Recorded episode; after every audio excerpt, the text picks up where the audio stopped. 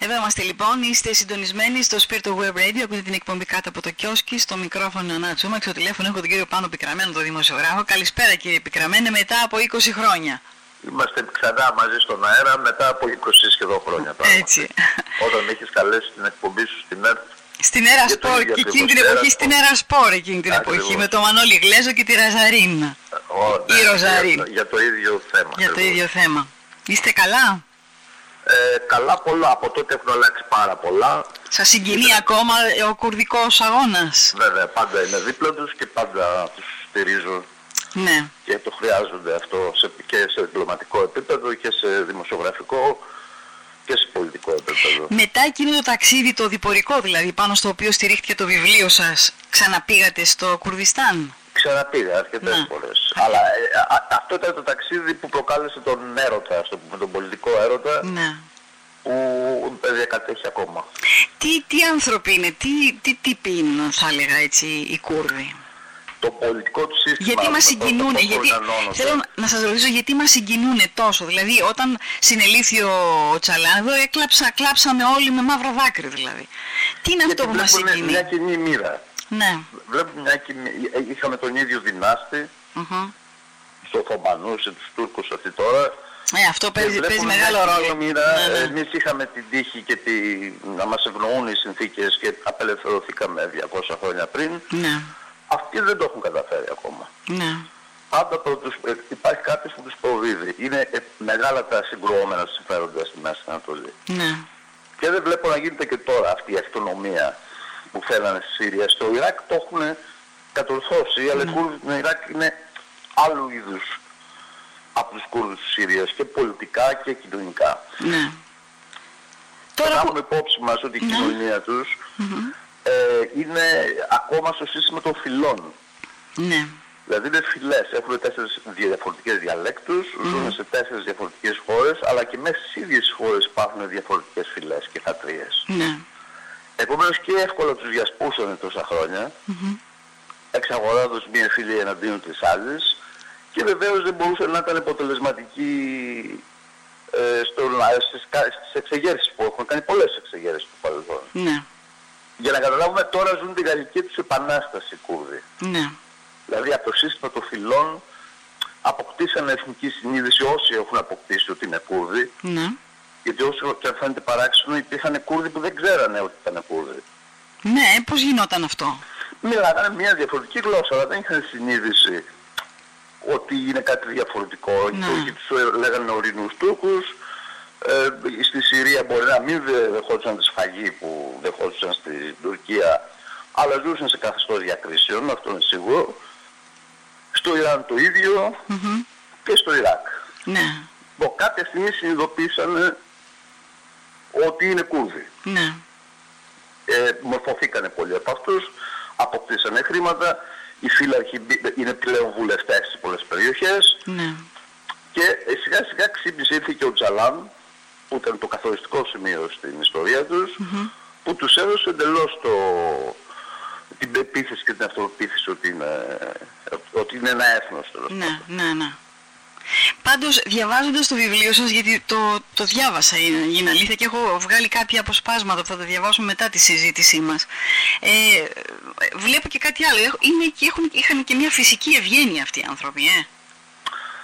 Βεβαίως και μια αρχοντιά Μια έχουν και μια αρχοντιά, ναι. ευγένεια έχουν και ένα ατομισμό έχουν Ναι, υπερβολικό, έχουν, όπως κάθε λαός έχουν τα ελαττώματά τους και τα προ- προτερήματά τους. ναι, Βεβαίως ο χώρος τους είναι το βουνό.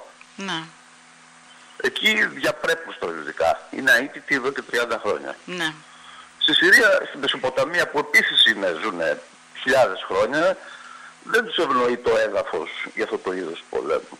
ναι. Και γι' αυτό συνέβη αυτό που συνέβη.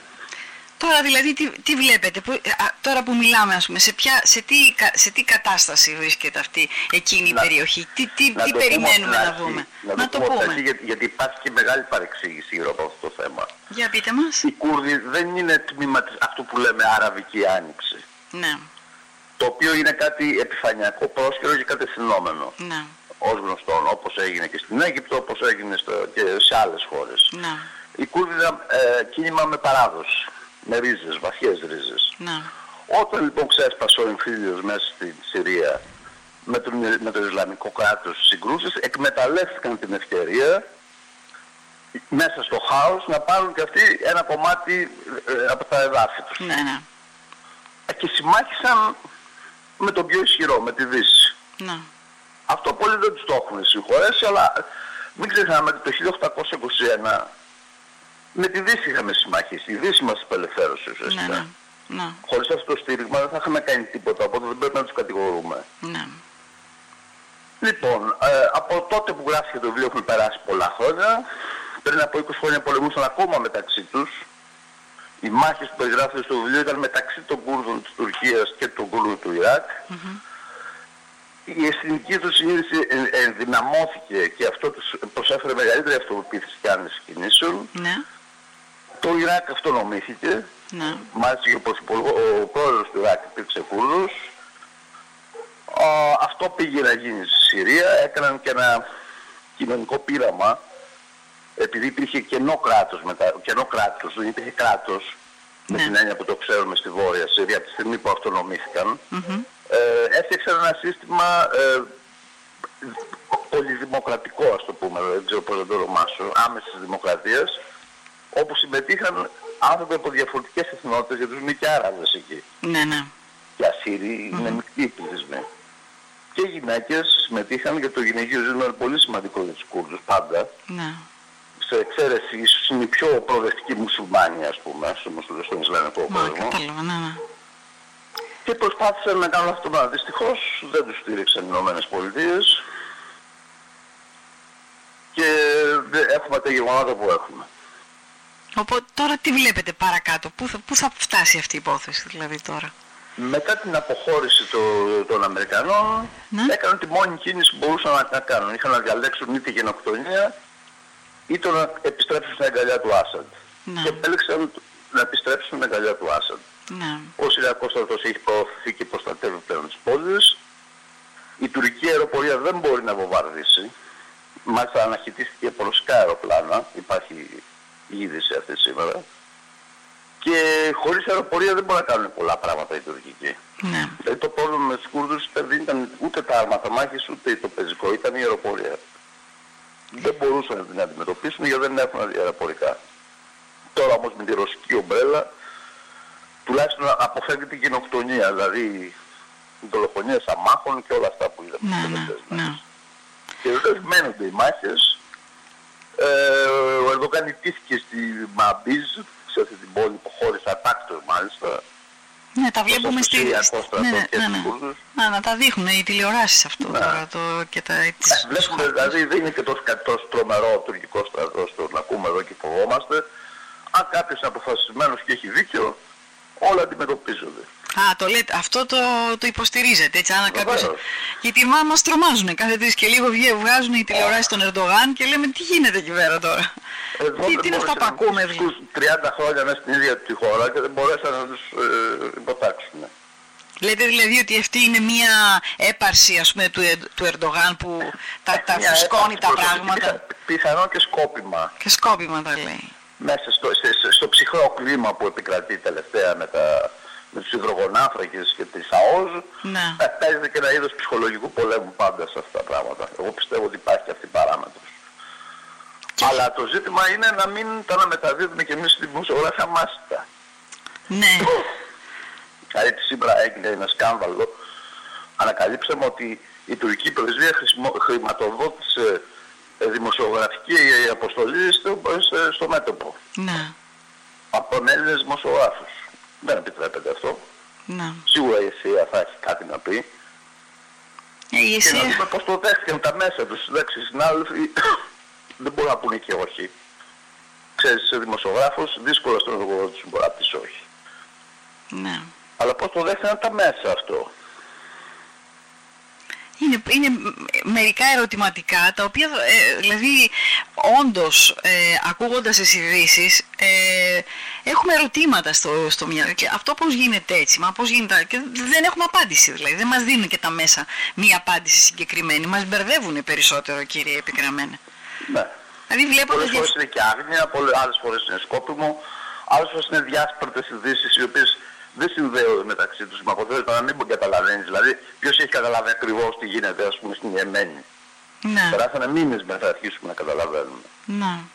Ακούγαμε μάχες, βομβαρδισμούς, αλλά αν δεν καταλάβεις και το υπόβαθρο και τα κίνητρα και τις αντιμαχόμενες πλευρές δεν, ε, δεν, δεν, δεν μπορεί να παράξει γνώση. Ναι, είναι, είναι και... απλές κάποιες πληροφορίες. Ναι, είναι και λίγες οι εκπομπές που βάζουν μια τάξη στα πράγματα. Δηλαδή να καθίσουμε, όπως μας τα είπατε και εσείς απόψε, δύο, δύο λόγια θέλουμε, δεν θέλουμε και πολλά, να καταλάβουμε περίπου τι γίνεται. Τι γίνεται στη γειτονιά μας. Ουσιαστικά η γειτονιά μας είναι πιο εκεί. Ε, δεν είναι... Είναι πιο κοντά από τις Βρυξέλλες. Έτσι, ε, ακριβώς, ακριβώς. ακριβώς.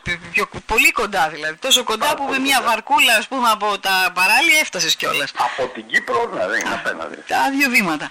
Λοιπόν, ε, ε, είναι λίγες οι εκπομπές που βάζουν μία τάξη να καταλάβουμε τι γίνεται για να μπορέσουμε να παρακολουθήσουμε. Τα βλέπουμε όλα χήμα. Συγγνώμη για την, ε, ναι, για την έκδοση. Χήμα στην τηλεόραση. Ε, βλέπουμε κάποια βίντεο τα οποία ε, τραβάνε εκείνη την ώρα. Φωνάζουν οι απεσταλμένοι, οι οποίοι βεβαίως πηγαίνουν εκείνη τη ζωή τους οι άνθρωποι. Δεν το συζητάμε αυτό. Ναι. Αλλά όπως και να έχει το πράγμα, εσείς το ξέρετε ακόμα καλύτερα βεβαίως όταν ανεβήκατε στα βουνά του Ζάπε πάνω. Αλλά, εν πάση περιπτώσει, δεν βρίσκουμε και μια άκρη δηλαδή δηλαδή. Ε, Κλείνει η τηλεόραση και λες τι κατάλαβα τώρα τίποτα. Είναι λίγοι. Θυμάμαι ένα κλεκτό συνάδελφο που δεν ζει πια αυτό, στα διεθνή ήταν εξειδικευμένος στο Γιάννη το Διακογιάννη, ναι, ναι. Νέα, ναι. ο οποίος στην άδειά του δεν πήγαινε στις παραλίες, έκανε κάθε χρόνο ένα ταξίδι. Ναι. Σε ένα μέρος πολιτικού ενδιαφέροντος. Έτσι είχε εμβαθύνει τις γνώσεις του. Γιατί άλλο να έχεις περπατήσει σε μια χώρα, ναι και να έχεις ζήσει, να πάρεις αντίληψη, την αίσθηση της χώρας αυτής και άλλο να διαβάσεις τα τηλεγραφήματα των πρακτορείων. Και έτσι μπορείς να έχεις να, αυτά που θα, αυτές, οι ειδήσεις που λες να τις φιλτράρεις πρώτα πρώτα, να καταλάβεις τι λένε και μετά να τις δίνεις στον κόσμο. Όχι χήμα όπως έρχονται όλα με το περιβάλλον τους. Βεβαίως, να, ναι. μια σφαιρική εικόνα στο μυαλό σου. δεν, δεν είναι αυτή η πληροφορία, δεν έχει αξία. Και βεβαίως και ο, και ο τηλεθεατής και ο ακροατής όταν ξέρει ότι έχει, έχει κάνει ένας δημοσιογράφος, έχει κάνει αυτό το ταξίδι, έχει πάει και έχει ζήσει εκεί, καταλαβαίνει ακόμα περισσότερο αυτά που του λέει. Και, και ο ίδιος ο δημοσιογράφος τα εξηγεί καλύτερα και ο κόσμος καταλαβαίνει. Δεν μπορείς να κάνεις ένα ρεπορτάζ ας πούμε στην, πρώτα για την, ξέρω εγώ τι έγινε στα εξάρχεια και μετά να πετάγεσαι στην, ε, στο Κουρδιστάν ας πούμε εκεί πέρα στους Κούρδους. Να... Δεν γίνεται ε, Βέβαια τα δελτία ειδήσεων έχουν άλλη λογική. Αποσκοπούν κυρίως τα νούμερα. Αυτά τα νούμερα μας έχουν φάει. Πολλές φορές εις βάρος της ενημέρωσης. Ναι, ναι. Θα τα ξέρεις και εσύ, τα βίντεο στον εντυπωσιασμό και ναι, κόψε ράψε. Έχουν λες να έχουν ένα, ε, ε, πλάνα εντυπωσιακά. Ναι, ναι, κόψε ράψε τα, το μοντάζ, πάει ναι. σύννεφο εκεί πέρα. Όλα τα... Και όλα αυτά είναι εις βάρος της πραγματικής ενημέρωσης. Και πόσο στενάχωρο είναι όταν ε, ουσιαστικά σαν εμπόριο, συγγνώμη για την έκφραση μου φαίνεται εμένα, όταν βγάζουν τα παιδιά που κλαίνε, μόνο τα παιδιά που κλαίνε, μόνο τα παιδιά που κλαίνε, που χτυπιώνται και ξανά το ίδιο, το, ίδιο, το ίδιο πλάνο και ξανά το ίδιο πλάνο, σε σημείο δηλαδή να τρελαίνεσαι, να λες να την κλείσω την τηλεόραση να ησυχάσω σε αυτό τον πόλεμο έχουν εκμεταλλευτεί την εικόνα του παιδιού όσο ποτέ πιστεύω. Έχουν, έχουν κερδιθεί δισεκατομμύρια πάνω στο, στο παιδί το οποίο κλαίει. Ναι. Και με τις μεταναστευτικές ροές που ναι. πάλι μέσω παιδιών το ίδιο κάνουν. Ναι, ναι, ναι, η επικοινωνία ναι, και για ναι. τους πολέμους και από τις, όλες τις πλευρές όλοι βάζουν ένα παιδί μπροστά. Ωραία. Είναι κρίμα. Κύριε Πικραμένη, σας ευχαριστώ θερμά που είσαστε μαζί μας απόψε. Αν κάνετε το επόμενο σας ταξίδι στο Κουρδιστάν και γράψετε κάποιο βιβλίο εδώ θα είμαστε να μας ενημερώσετε. Θα ενημερώσω, Σας ευχαριστώ πολύ. Καλό βράδυ σας εύχομαι. Γεια σας, γεια σας κύριε. Λοιπόν, ήταν μαζί μας ο κύριος Πάνος Πικραμένος, ο δημοσιογράφος, συγγραφέας του βιβλίου «Διπορικό στο Κουρδιστάν», που μας είπε πολλά και ενδιαφέροντα πράγματα για να καταλάβουμε επιτέλους τι συμβαίνει.